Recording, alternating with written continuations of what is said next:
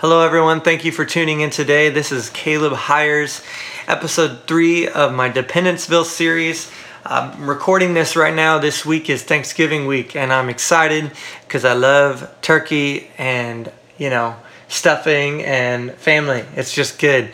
Uh, we should be thankful in every season, but this is, an, is a special time just to remember all the things that God has done and He is doing. I would encourage you to even just to sit down and write down five things that God has done that you're thankful for in this past year. And if you think you can't think of any, you'd be surprised. Just sit down, give yourself a minute, and be quiet with your own thoughts and ask God to help you remember. You'll see Him. So, as we talk today about Dependenceville, I want to talk about part of the education system of this place called Dependenceville. And it's based on the verse that I wrote this book, you know, dedicating to this John 5:19 generation, but this part specifically is uh, based on that verse where Jesus said to them, Truly, truly, I say to you, the Son can do nothing of his own accord, but only what he sees the Father doing. That statement alone is pretty uh, flabbergasting. There's a vocab word for you. It is crazy. This is God in the flesh calling himself the Son that can do nothing on his own. That is amazing. Right there, if you just chew on that, your life will change. The Son of God said, I'm going to go to earth. I'm going to be a part of humanity. I'm going to be restricted by human limitations and I'm going to show them how to live dependent upon a father.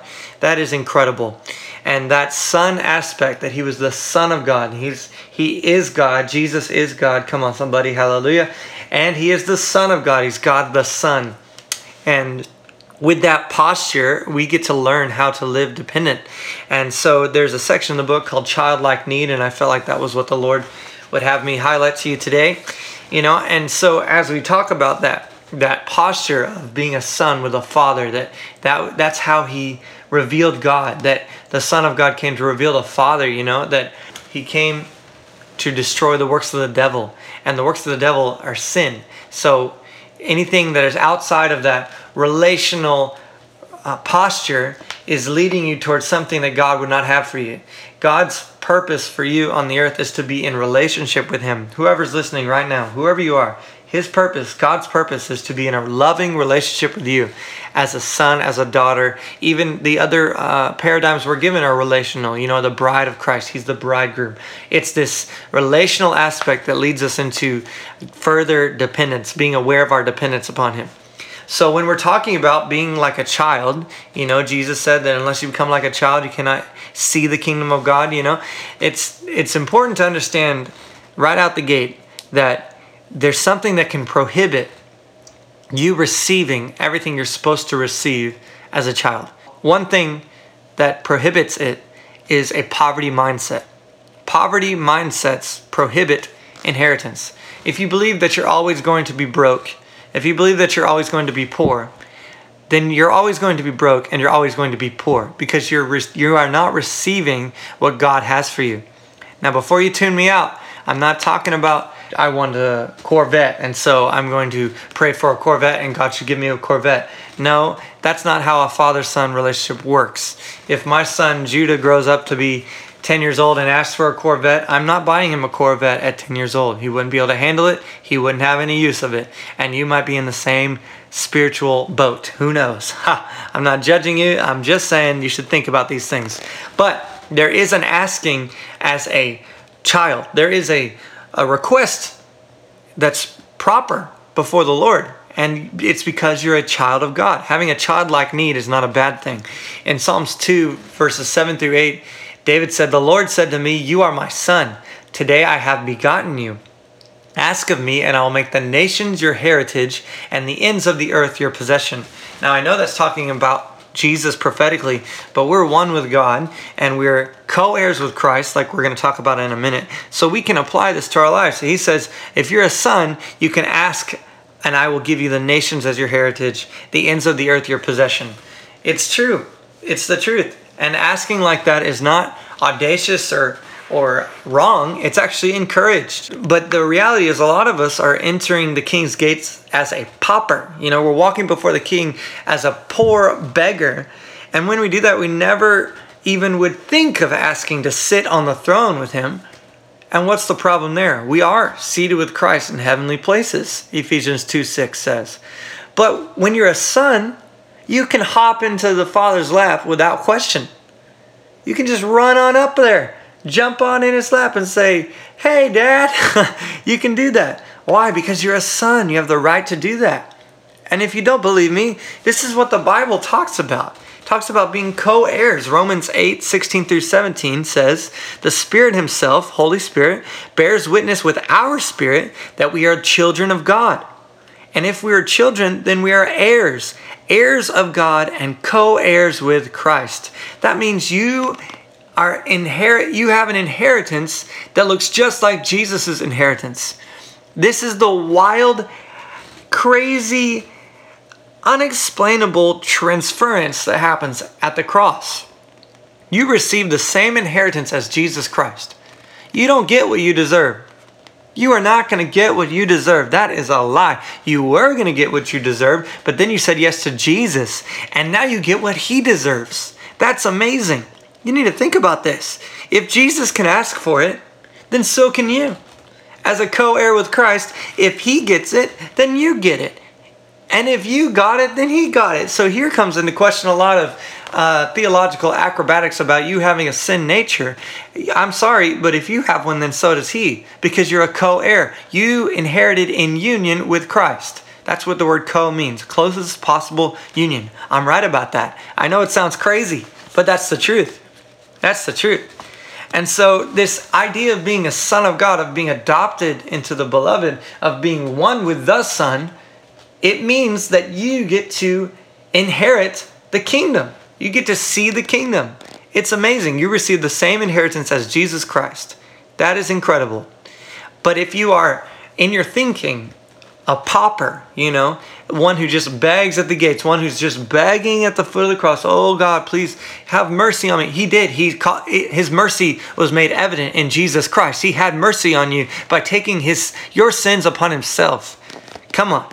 The propitiation for sins, the perfect atonement, the removal, the expiatory death. I'm using some big words just in case you want to go look them up. Ha. And the reality of the that posture, that begs and everything is that orphan mentality, that poverty mindset. And listen to me, orphans fight for what they get, but sons and daughters receive. Orphans fight, sons and daughters receive. And true poverty is found only in failing to acknowledge our dependence upon God. That's true poverty. When you go it on your own, when you you're the lone ranger, you know, it's impossible to be content in every season and go it on your own. Come on. That's even a like a hallmark of the world is that being discontent is a good thing. That means you're hungry, you're still hungry. But hunger in the kingdom looks like such satisfaction that you need more. Hunger looks like more hunger, but not because you're empty, it's because you're full. Somebody's going to get what I'm saying right now. Hunger in the kingdom is not the same as hunger in the world. Hunger in the kingdom means you're so full that you need more. Hunger looks like contentedness that needs more. It looks like hunger, but not because of emptiness, because of fullness. It's so good that I need more. Come on, so good. And Paul, even in Philippians 4 12 13, says he's learned the secret of facing plenty and hunger, abundance and need. He can do all things through Christ who strengthens him. Come on, you know that verse. So it's about being content in every season because of the fullness of Christ that lives in you. Not because of your nice house or because of your cars. All those things are fading. That which is eternal is invisible, right? That which is temporal is visible. That which is eternal is invisible. And your what's invisible will not fade away. So this person of of Jehovah, this provider, this father, sent a son to model how we should be dependent upon him. His name is Jehovah Jireh. You know, that's what dad's name is. You know, you grow up and you go, oh, that's my dad. And maybe eventually someone asks you, well, what's his real, what's his name? Because his dad is a title. Father's a title. You grow up saying daddy, daddy, father, papa, whatever. And then you learn his name at some point when you get older. And you learn as, as you mature that he has a name. Daddy has a name and his name is Jehovah Jireh. One of his names is provider. And he's never going to ever in a million billion eternal years say that's not my name. When you call out to him say Jehovah Jireh, he's going to go, "Yeah, that's my name. You know my name. how how can I help you? what do you need, son? You know, that's the picture you need. He is not a poverty-stricken king either.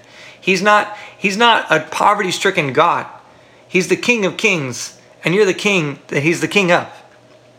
Kings are not broke. There ain't no thing as a broke king, all right? There ain't no such thing as a broke king. You got to understand that he's the king of kings. He has plenty to give to you. And in that relationship, in that understanding, we can know that we don't have to be anxious about our life. We don't have to worry about what we're going to eat or, you know, our clothing or what we're going to put on. You know, this is, I'm paraphrasing Matthew 6 25, where Jesus is talking about seeking first the kingdom and his righteousness, and all these things will be added unto you. How do we seek the kingdom? Well, the first three letters of the word seek are C, S E E. How do we see the kingdom? You become like a child. To seek, you have to see. And to see, you have to become like a child. You need a childlike need. Come on. This is good stuff. I don't know about you, but I'm getting excited. And because we are so well provided for, you know, the anxiety ridden, like, lifestyle that comes from trying to make it on your own, that independent lifestyle is just inappropriate. There's no appropriate measure of anxiety in Dependenceville. Because we all know our true source and provider is our Father. You know, he even said to the unredeemed people he was talking to today, he said, Which one of you, when your son asked for bread, would give him a stone? Which one would give him a, a snake when he asked for a fish? You, though you are evil, know how to give good gifts to your children, so does my heavenly Father. How much more so, right? So, him being our true source and provider as a father means that anxiousness is inappropriate. And the reality is, when you try to go without daddy, when you try to go without a father, when you try to walk outside the gates of Dependenceville, you take the posture of the prodigal son who say, I want my inheritance on my own, I want it in my own time, and I'm going to go and run with it. But reality is, anxiousness is a close companion to the prodigal. A poverty mindset is truly one that says, I don't need my father's blessing. I can learn to thrive on my own. I don't need his blessing, I just need his stuff. So, the reality of our need is actually a strength. Jesus showed that need by saying, I can do nothing on my own, but only what the Father is doing. I need to see what he's doing. I need to hear what he's saying so that I can do what he's doing and say what he's saying. Without that, I'm nothing. I can do nothing on my own accord. I can do no thing. God said in human form, I can do no thing. And he said, Unless you become like a child, you will not see the kingdom. In order to seek the kingdom, we need to see the kingdom as a child. And when we do that, we can know that He's our true source, He's our true provider, and we don't have to worry. And that childlike need is, is a, a very real reality for me right now because I have my son home, Judah, and you know, we're waking up at all hours of the night, 4 a.m., 5 a.m. I think I was up at 5 this morning to feed him. You know, he just cries, and then I feed him. He makes a sound, and then daddy comes in and gives him his food. You need to learn how to live that same way. You go, Dad, Jehovah Jireh, Papa, I'm hungry. I need, I need, I need. That is a strong position to have when you know that daddy is coming to feed you. And so forgive my uh, baby child talk right now, but it's very real for me because Judah needs us. He needs us to change him, he needs us to clothe him, he needs us to feed him, and that's what Jesus said we need to become like. I'm learning to live in this place called Dependenceville. I'm hoping that as you listen, as you go along here, as you get the book, uh, you can learn as well. You can learn to thrive in a place called Dependenceville, and you don't have to bring your anxiety through the door. You can leave your anxiety at the door and you can know that God is good. He's going to provide for me. He's revealed himself in the Son as a son who's dependent upon a father. And so we should walk in the way he walked as well. Thank you for listening today. I hope that this helps you. I hope that you're getting a lot out of it. And I hope that even if you don't get the book, you can spend our time here together learning how to become more aware of your dependence upon a good, good Father. Bless you guys. See you next time.